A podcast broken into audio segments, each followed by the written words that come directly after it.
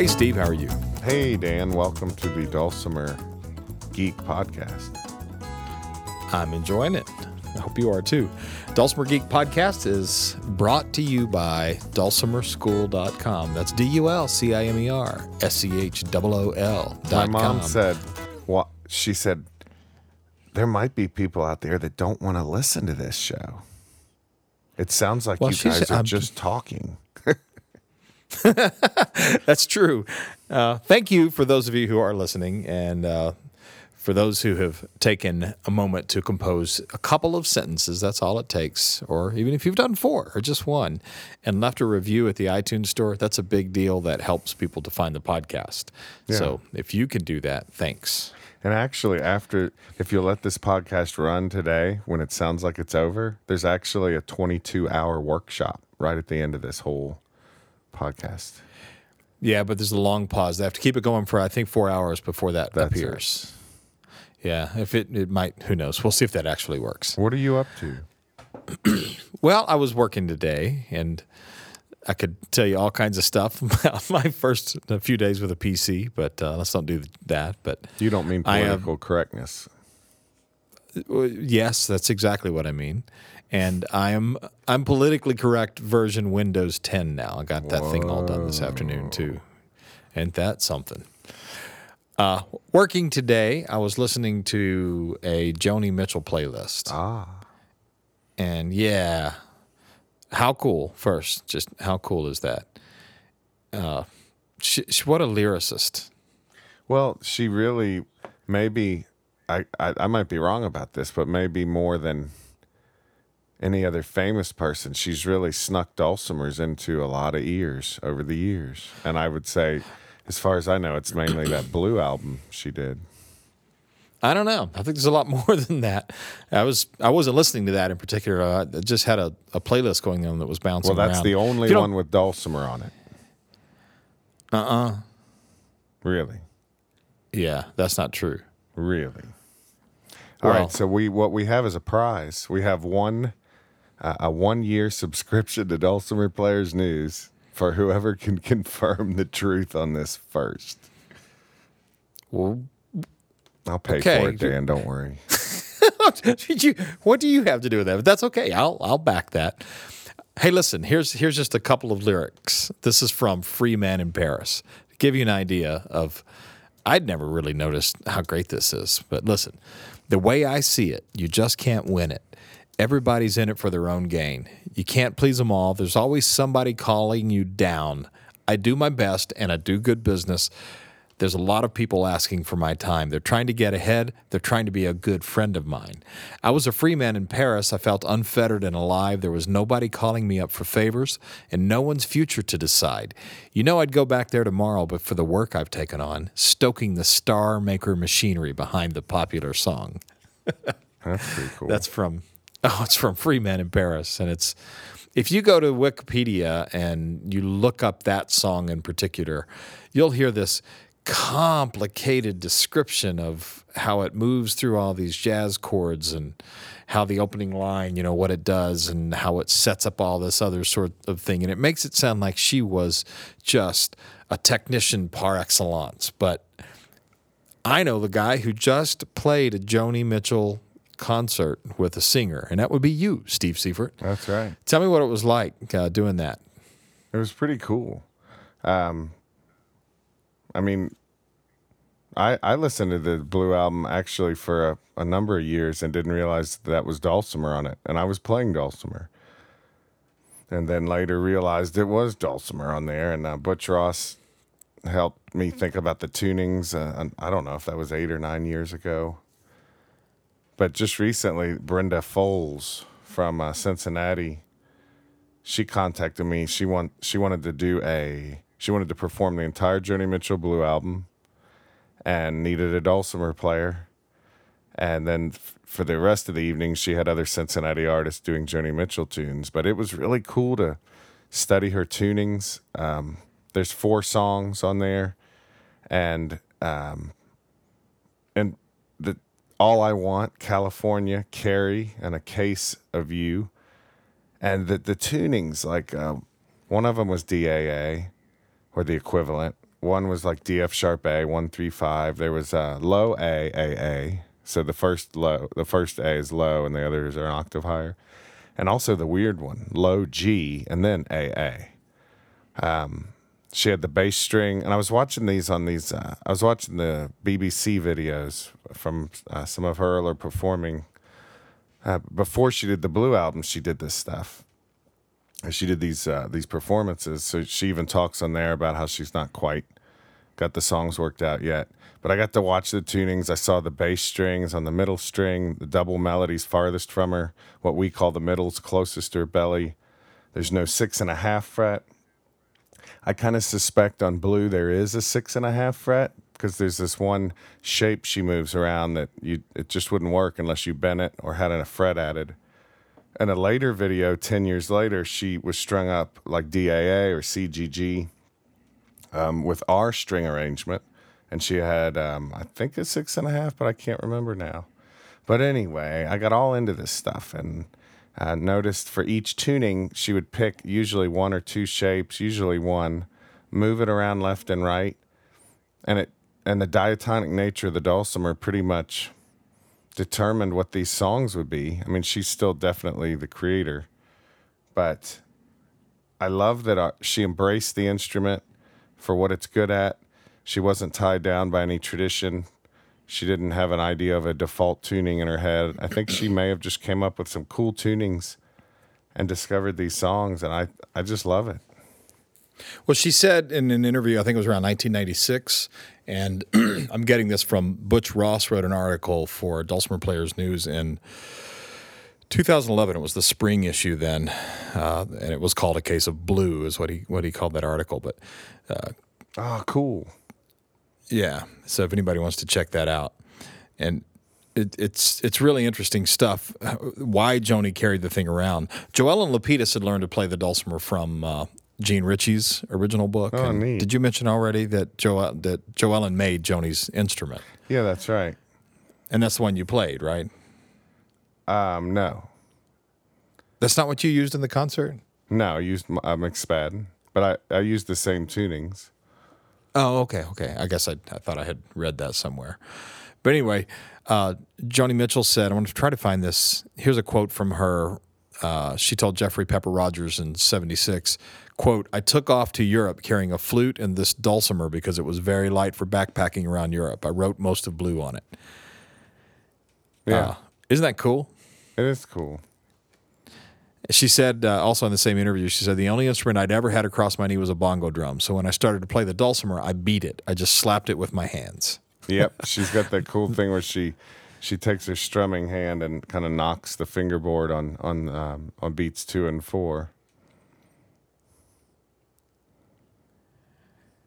So these kind of weird tunings that she comes up with, it seems to me like it seems to me like most interesting stuff isn't a matter of somebody sitting down and trying to become a virtuoso because they're I mean lessons and all that are great, but when somebody is using a, an instrument like a tool, you know, and is just using it organically, and they do something that makes them excited, and they do it over and over again, and they write words that sort of fit this thing that they're doing kinetically, and I don't, I just think that's where magic happens. Yeah, I knew a, um, I still know a songwriter. I met her maybe 20 years ago. And she was a pretty good guitar player. She just wrote the best stuff. Really amazing singer. She's one of the, I, I want to say, she is one of the most talented people I've ever met. She got into the dulcimer and wrote some really great songs with it. And at one point, I offered to show her some different chord theory and different stuff. And we started down that road, and she just stopped me and she said, Hey, this kind of kills the magic for me. She said, I like exploring the instrument, finding a couple new neat things, and then writing a whole song around them. And she said, I really wouldn't want to. I wouldn't want to destroy that. I've never forgot that. That's pretty cool. Yeah, Butch pointed that out. I remember back in that article something about about whether her like Joni Mitchell's lack of knowledge about it or you know these innovations that she made had to do with that. They were just ignorance or she was like intentionally changing the tuning. But the lack of knowledge didn't keep her from making music. That's the cool part. Well she she was able to to assemble the knowledge she needed to do what she needed to do to express herself. I mean, I think of her f- primarily as a musician, and um, if if you gave her um, a clay pot, she could do something interesting with it.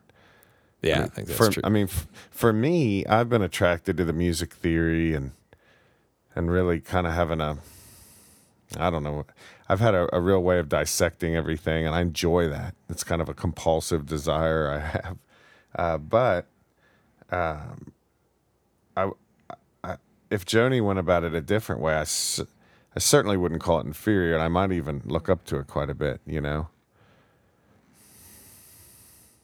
Hmm. I mean, I it's, think it goes dig- back to what the girl told me about. She enjoyed the mystery of it, you know. Right. So if, if people want to see Joni Mitchell playing some of these things, where can they find him these days? think go to the, YouTube. The stuff you, well, the stuff you did in the concert is that on YouTube? My mom might have posted that on Facebook. I haven't seen that stuff yet, but um, certainly, absolutely, what you ought to watch. Uh, forget about me. Just get on YouTube, look up Joni Mitchell BBC because she did um, she did a concert right before she recorded the Blue album. She also did a concert for them. I think I think it was also BBC about ten years later where she plays the dulcimer. But she tells she talks a little bit. She tunes and you'll see like the difference between the dulcimers and um and it's solo too when she plays with a dulcimer she's solo and that's the thing about the blue album you've got these tracks where you got a whole band going on but when you hear dulcimer even though there's a band it's pretty dulcimer centric you know everything's built around what she's doing there Mm-hmm. Well, they were built around her. now listen Uh, no, wait, wait. Before you leave this, I, Yeah. want to toss one other thing in. Uh, Joellen Lapidus. Mm-hmm. We kind of almost every time this story comes up, somebody says just like, and Joellen made the instrument. Joellen Oh, yeah. Is a big deal for mountain dulcimers. i think so and, And, she's uh, got really cool stories to tell man and she's she's just such she's she's just a cool person if you've ever been around her. And I know that her book Lapidus on Dulcimer 2, she spent a lot of time transcribing the techniques that Joni Mitchell used. i didn't know that i need to get that Yeah. Yeah. So if, if there's somebody who, you know, kind of wants to see how she did that, she like made little special symbols and stuff to make that style easier to learn. I just want to make sure we get that in there. Okay. Yeah, I need I even called her the day before the concert, but she was in the middle of teaching workshops in Arkansas, I think. But uh, I would like to, you know, when when when I first tried to figure this stuff out that I didn't I didn't know there would be all these different tunings, so I just couldn't even make sense out of what I was hearing. I certainly didn't have the video like we do now. Um, when Butch Ross mentioned those weird tunings, I just thought, well, that can't be right, you know, or so it's like I've been going through a real education over the years. I love this common strain of Joni Mitchell through my dulcimer life, and it it was so good to get comfortable with this stuff to a certain degree. I really tried to play it the way she did for the most part, and um, it was fun. I felt like a rock star a little bit. You know, like if you get up and play um, a Jimi Hendrix theme on guitar, I mean that's got to feel good, I imagine. Well, I felt like for these folkies and and their friends, I felt like that's maybe as close to to a rock star that I'll ever feel. maybe I don't know. You mentioned somebody before that uh, some country music kind of well known person or somebody certainly well known in the industry that had never heard of most of the people that you look up to, like like Jean Ritchie and those folks, right? Oh yeah, there was a country music singer, really famous, wanted me to introduce Dulcimer to his family, his wife and kids. So I went over to their house and we were talking and I start I mentioned Jean Ritchie, I mentioned Doc Watson and some other names, and I could tell I made him really uncomfortable and he had no idea who those people were. And I guess somebody who's real negative might get all down on the guy and be like, "Man, you don't know your roots, and uh, this guy's just a phony or something." That's not true. This guy's really good at like a thousand different things, and one of them doesn't happen to be knowing who Doc Watson is. right. There's this idea that you got to travel the same path as other artists. I, that's so crazy because being an artist, you know, of course you want to Well, you have the option of learning about your roots, your musical roots. You have the option to to kind of grow in somebody else's garden before you move out into your own. But I think it's beautiful when an when a musician just gets out there and and and they and you know you how could they do it any different? I I, I heard somebody once talking about a kid, and I think I mentioned it on the podcast before, where they were saying, I mean, the kid was nine or something, and they were saying he really should develop his own voice and. I just thought, what you know, what what are you going to sit him down with a psychiatrist and get him to do this, or what? What are you talking about? That the artist is going to do whatever the artist is going to do. If you don't like it, that's fine. But it's funny how people get these ideas about what a nine-year-old musician. You know, oh, he's just playing David Schnaufer stuff. Come on. I mean, he's the only one on the earth playing him that well, maybe. Sure. I just think it's hard for humans to imagine someone else's path being successful without knowing what it is they know. and that's not correct. There's because our paths are all kind of different. And then if you go back and I don't know what the numbers are, but if you look at this is w- way way out there, but the human population, just the number of people there are, is growing so quickly. And the number, the longer we live, the more people there are going to be that we ought to know something about in the past. oh, sure. you know, and it just doesn't, and it just doesn't make sense that anybody else is going to know everything that you know. And maybe there's this tendency for us to want to feel like uh, uh, to validate what we do based on other people, you know, wa- having similar experiences. And I get get I get that. I do the same thing in other fields. I'm sure. I know I do. But it, but it's also always been a it's a little offensive. I remember this is this has nothing to do with this conversation, but it just hit me. You know how there are these moments in your life where you go, that just really bugged me, and you don't know why it bugged you so much. But I remember about 1983. it was it was around 1984 because it was when the Mac when the Mac came out, and I was working in a computer store, and someone said to me something about the v about uh, have you seen this movie? And i said no I, I don't- I don't i haven't seen that. "Um, when was it out? And they said five or six years ago but you know you can see it on vhs and i said i don't i don't have a, a vcr and i remember this person said in the snottiest way that it just never left me you don't have a vcr like I was some kind of an alien. Right. Because everyone had a, a VCR at that time. And by the way, if you're under 20, you don't even know what a VCR is. Maybe. Right? Yeah, there's almost. I mean, I think there's almost too much technology to expect some 15 year old today to to have an, a comprehensive grasp of all the electronics over the last 120 years. Ha- Have I ever told you the story about the uh, the? I used to be the program director of a public radio station. I was the general manager there. So after I was you're one of those But back when I guys was- that you're one of those guys that ran a fund drive. I bet. Oh yeah, that was I love doing those. I really do. Uh, it was a classical music station, and and back then, all of my employees were students, which means they're the smartest human beings on the planet. And uh, this happened to be a female. It could have been a male, but the story's about a female student. She was supposed to play something just really obvious, like the the Blue Danube or whatever. And she opened up. We had made the transition over to CDs, and she opened up the CD case and the CD was missing. Somebody had lifted the CD. And so she calls the music director, and the music director says, Well, just go to the record library because there's thousands of albums out there, and you can find the exact same album. And this Yeah. person had never used the turntable, and the turntable was on a drawer that you pulled out from under this cool Wheatstone, I think was the company that made the console. And you pulled the thing out, and she dusted it off, and you know, and she he told her how to do it. And she plays something on the air that's clearly not the Blue Danube, which she probably pronounced the Blue Danube because that happened all the time as well. Right. And uh, you know, so the music director calls and says, "What are you doing?" Everybody knows that's not the song. And she says, "Well, I did what you said. I, I, I pulled that drawer out and I put the thing on and I counted in the number of lines, and it was the third song, and I put it in front of that, and I played it." And he said, "Well, which side did you play?" And she said, "You mean you can play both sides of these things?" That's hilarious. True. Yeah. She just But but now actually, I think the uh, the young ones, the hipsters, are kind of getting back into the album thing, right?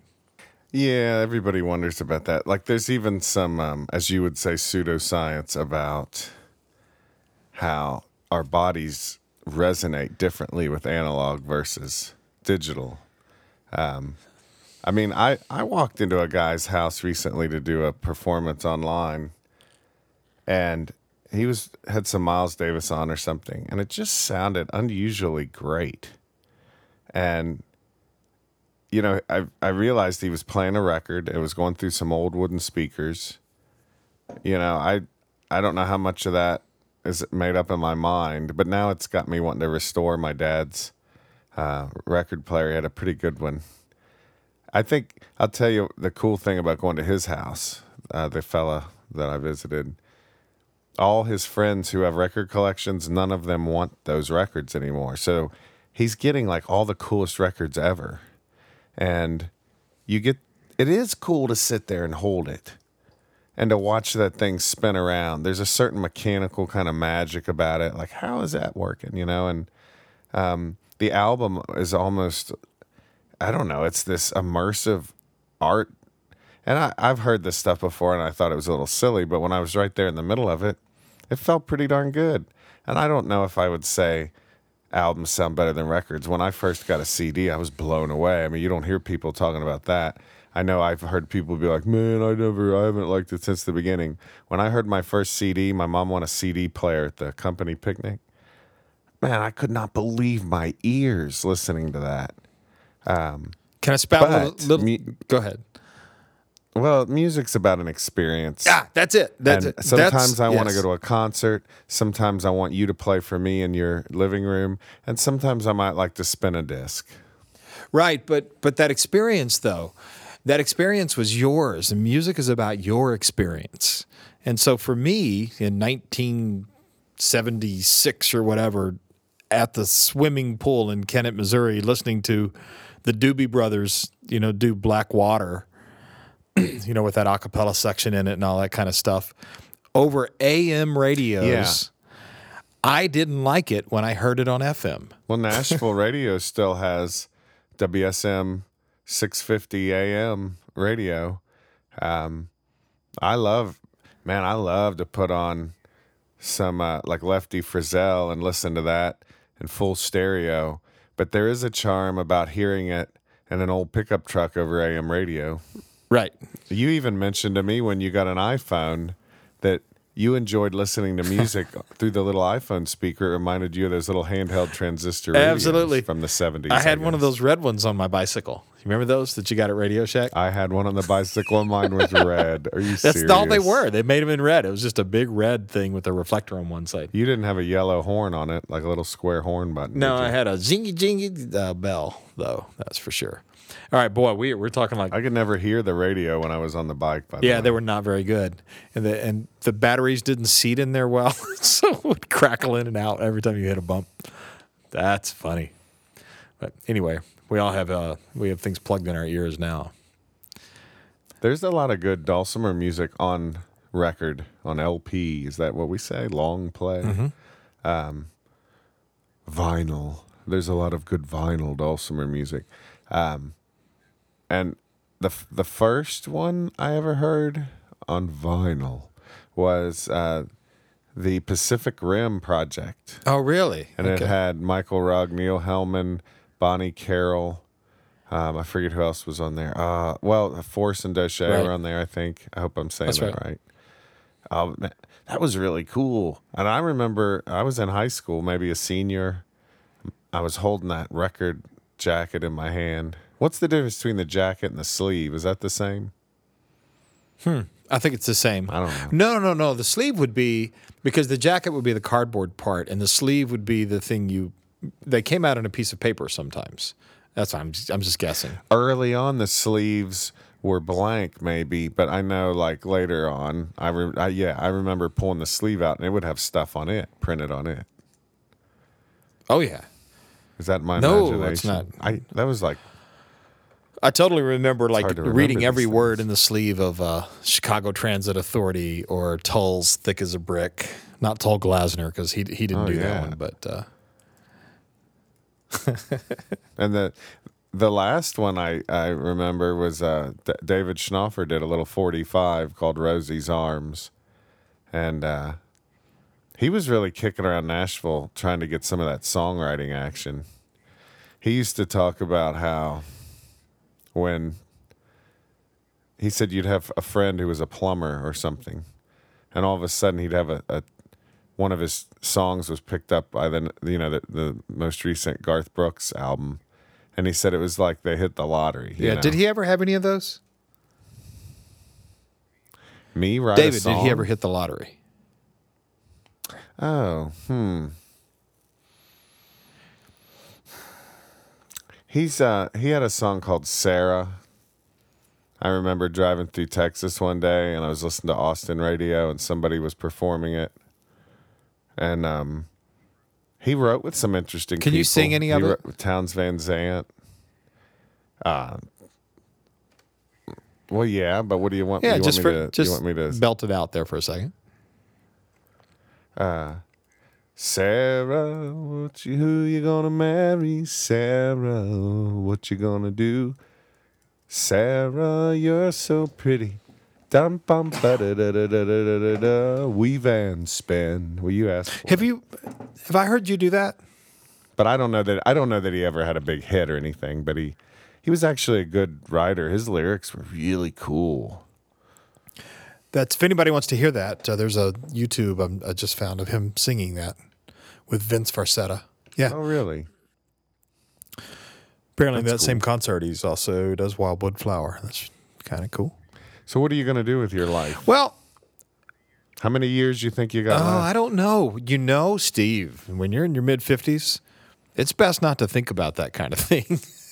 it's best to just live. Really? We uh, closed on a house last week, so here's what I'm doing immediately. That's and good. we're about to remodel a house. And there's there's three things that factor in.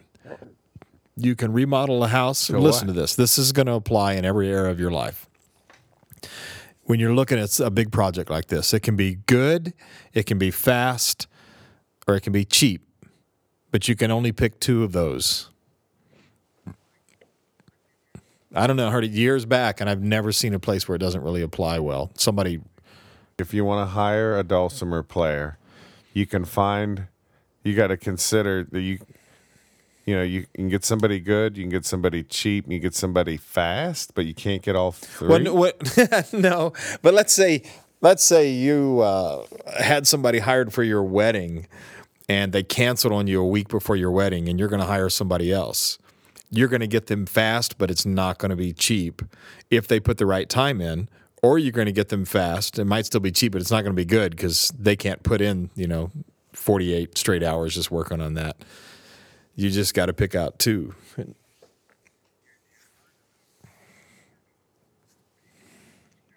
not going to be cheap. Right. And so that's what we're looking at. So you asked me what I'm going to do with my life. That's it. We're going to look at, uh, we're trying to make the big decision right now. How much of this do we do? I've built four houses, I guess. I'm, I'm, if I'm lying, it's by an accident. I don't actually remember. I'd have to go back through. But we've had quite a few houses and we've built them, we've remodeled, we've built them from scratch. And I've done just about everything you can do with that, some of it poorly. and I remember the, the coolest, biggest house that we ever had that I did the greatest amount of work in. I was so bugged that I could see the imperfections in it. That when we moved from that house, we moved into a house that was built the same year I was born.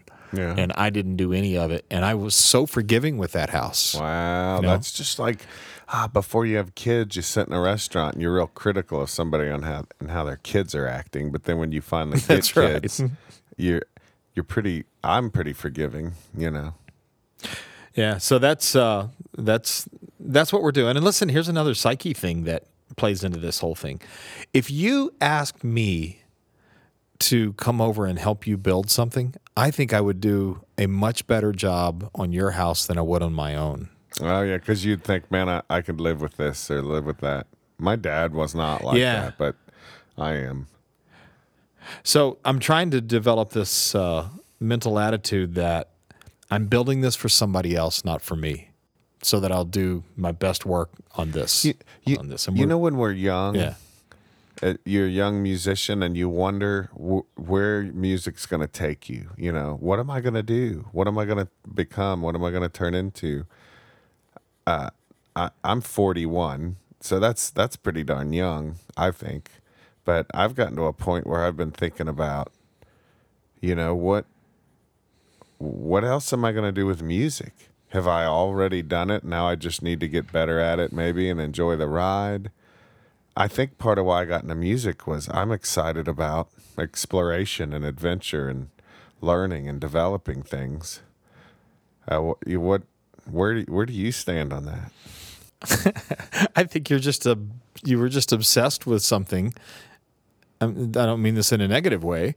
That uh, you excelled at, and you probably enjoyed the recognition that came from being better than other people at something. Right, I, but what do I do now? And that's what I'm asking you. What are you going to do now? I don't think I can predict that. I know I have this instrument that's being built for me that I'm really excited about, the Sam Rizzetta instrument. And I've been here lately playing with smaller instruments just with a single leg, just like you know people did in the 60s and 70s for the most part, and trying to work out things that excite me on those. I've been experimenting with hammer technique, and uh, I've got two recording projects I'm working on. One with uh, Aaron O'Rourke, and one with Stephen Humphreys. Uh, very, very different projects. So, but we're excited about that. Me and Humphreys are doing one that's just going to have so much percussion on it. we're just like, this is what we like. Let's just do it. And maybe no one will be interested in it, but I think it's going to be. That's kind of what drives me. This is what I like. This is what I mean. What's interesting is for me lately, I've realized I love to play. I I'm not as as much into the research and the development as I used to be. Uh, last night, my mom got a new ukulele, and last night I got out my uke and I just told her to read my hands, and I did two chords over and over, and then three, and finally four. And I just closed my eyes, playing the uke, just started singing basic songs we've heard our whole life. We did a little bit of uh, "You Can't Always Get What You Want" by the Rolling Stones. yeah. But I realized in the middle of playing and singing with my mom, I was thinking, I don't know that it gets any better than this right here. Does your and mom I- sing? No, she was really working hard to chase my fingers. You know, it was one of our best play sessions ever, and I love, I love getting nerdy about song histories, and I loved learning that Joni Mitchell stuff. But at the end of the day, put an instrument in my hand, get the beat going, and I just want to close my eyes and, and enjoy it and have fun. I am glad that I'm at a point in my life where I'm not severely handicapped by my ignorance, you know, on the subject. There's certainly so much more I could learn. I'm totally aware of that, but I do enjoy the fruits of actually having been playing for a while. It's a real pleasure and to be able to do it with your mom and your friends. But I, I do, I think, what am I going to do? You know, should I should I seek some new project or some new area of focus? I mean, part of me thinks I've got plenty of gigs right now I need to just focus on. And if I learned a new song every four weeks, that wouldn't hurt. Well, I mean, so you've brought it full circle back around to the the those Joni lyric, Joni Mitchell lyrics. No, you, you, my friend, are bringing it back around full circle. Well, you're making it seem like it, but you you got to be careful because you you you don't want to get caught up in stoking the star maker machinery. First off, we don't think we're going to be stars, but those same kinds of things ap- apply to what we're doing. You'll Yeah, how's that? Well, it'll cease to, you'll cease to be a free man, Steve. You want to be a free man. It's that free man that's going to do the coolest stuff. Yeah, so how do you cease to be a free man? Feeling like, well, I've got to do this because it'll make some money, or or people have been wanting this particular CD, I have to do that, and feeling like you've you've got to meet demands as opposed to express yourself and just have fun as a musician. I know. It's, it's you want to go the opposite thing. direction. Yeah. Yeah, You because I was talking at the beginning about just following your bliss, but but I do care about what people think. I do want to provide a good time. I mean, if I go to a nursing home and I start playing old Joe Clark and nobody's digging it, and I know I can start singing nothing but a hound dog, I'm going to do nothing but a hound dog. I'm, it's not like I'm selling out when I do that. Um, I care. I care about my listeners. I want them to have fun. It's kind of like we're DJs in a way, you know. Yeah, in a way. You know, it's like it's like this. Day after day, you're more confused. You, you look through the light. You, you look for it through the pouring rain. You know that's a game that you hate to lose, and you're feeling the strain. And ain't it a shame? But give me the beat, boys, and free my soul. I want to get lost in your dulcimer roll and drift away. I almost uh, cried. That's funny. That's funny. I apologize for that. That's good. When I hear that song, you know what I think when I hear that song for real? First of all, I always feel like crying a little bit because I feel a big release when I hear that. Give me the beat, boys, free my soul. I want to get Right. lost in your rock and roll. But I got to tell you that at the same time, I remind myself, hey, it ain't all about me, you know, enjoying freedom. this sounds like a, um, this sounds, but that's true.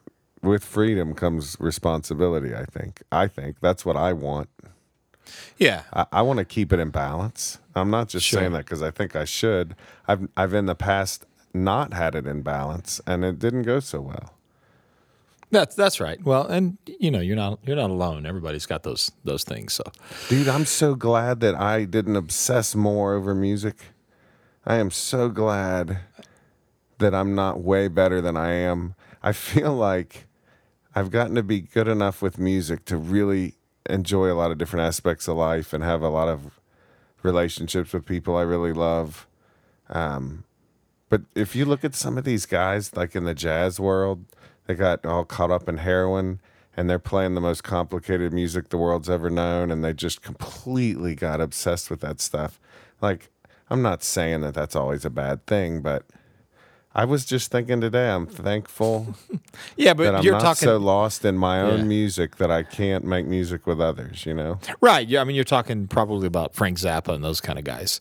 Oh, That- no, I don't know. I don't know. Well, I mean, it was hard for Frank Zappa became. It, was hard for Frank. it was hard for people to relate to him and for him to relate to people. You know, that was just that just ate up his life. Well, uh, but he did have a wife the whole Yeah. time that I that I know of. He didn't try to get into drugs and everything. He had kids. You know, I'm sure he wasn't perfect. I don't know. I think of Charlie Parker who had a son with a lady and he mm. wrote her a letter and said, Hey, I think I could be a great musician if I could just get out of here and, and he left him and to do that. And he did become a great musician, but hmm. what I mean, look, this music thing, let's not get out of control here. Let's not get out of hand. It's um it can be a great tool, it can be a, a great uh, bliss, but uh, I, I, I don't want to use it to replace relationships. I want it to build them. Yeah, well, and and I know you know this, but don't get so hung up that Dude, you're the one who sang that Doobie Brothers song, and I am emotional right now. That's all there is to it. just well, just just remember we you know we stand on the shoulders of giants. We are not giants, and.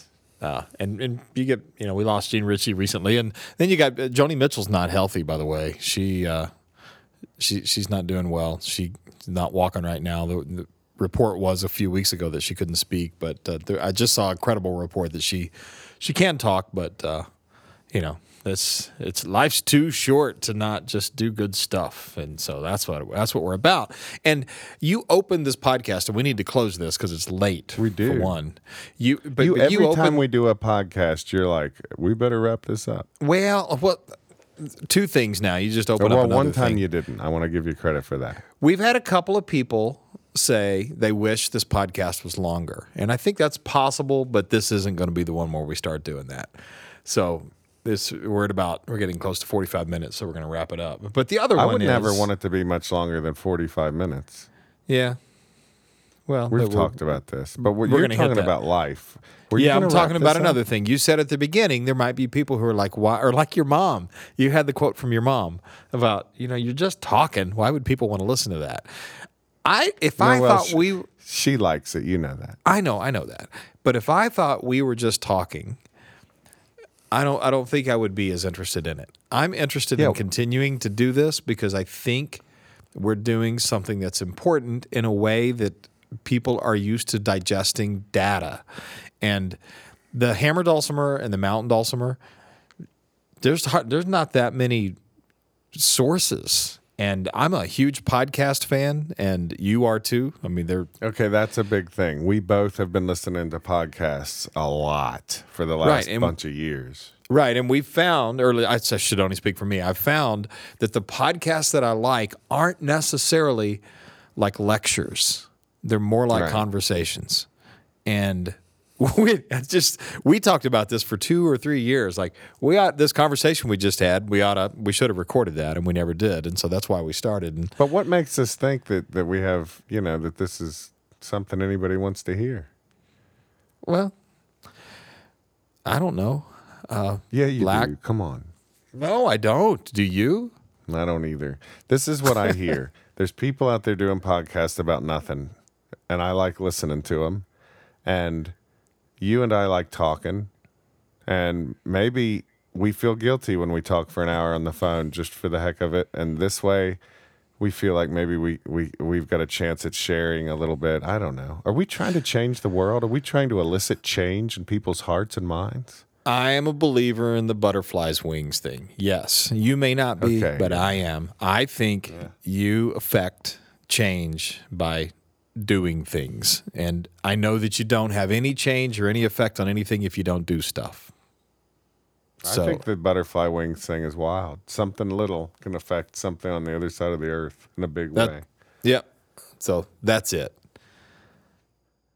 You know, and I want I, I I'm doing this in part because um, I like you. You know, that's one reason I'm doing it, uh, and maybe p- other people that I might like also will hear that we are like them, and we will be able to all live in a retirement home together one day.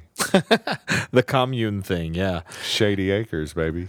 Yeah, there's somebody there's somebody in Chattanooga who's trying to start one downtown, and it seems like such a great idea. And I've talked to this guy a couple of times, but there's not going to be any folk musicians living there because nobody could. We can't afford that. Right, but if we all come together and plan now and live in this new house you're building, it could happen. We need Now, something not- that's like uh, horse stables out back. We're not building a house. We're in a really tiny house that was built in 19. Ah, it says on the front of our house. We're just fixing it. We're not making it bigger. We're just Dan, I don't want to die alone. That's what I'm saying. Well, there you go. I can't really help you with that right now. So, but hey, I like you too, Steve Seifert, and thanks You're for the doing one this who brought up the song, dude. Give me the give me the beat, boys. Hey, before we close, where you're uh, we're recording this on what is this a Wednesday night, and it won't air until Right. Monday. This weekend, you're We're not going to to. record at night anymore. Yeah, I know we're too emotional. You you've got an orchestra gig this weekend. Yeah, I'm playing Orlando. I'm doing. Uh, I'm playing on Sunday and uh, on Monday, and one of those is is at the Villages, and I'm also getting to visit Cheryl Chapman and her bunch down there in Sanford, Florida. We're to do a bunch of workshops and stuff. I'm to take my mom, and uh, we're to have some fun down there. I, I, I think it's strange that I was looking at all the driving I'm to have to do, and I guess I'm used to it now. That's I tell people are like, "What do you do for a living?" I tell them I'm a professional driver. That's what it feels like. Hey, listen, Dan. Before we wrap this up, um, I wish you the best with your house, and I look forward to talking to you next week. And um, aren't we going to have a famous guest next week? Uh, not unless one of us wins the lottery or something. That's right. We're not going to have a famous guest, but if anybody out there can uh, determine the truth on the Joni Mitchell Dulcimer mystery, my belief is that they are only on the Blue album. Dan is hearing them on other albums. I, I think he could be right. I'd love to know that because I'm gonna, you know. But somebody help us out here because we're just doing the best we can with what we got. All right. Hey, have a safe trip and uh, talk to you soon. See you later.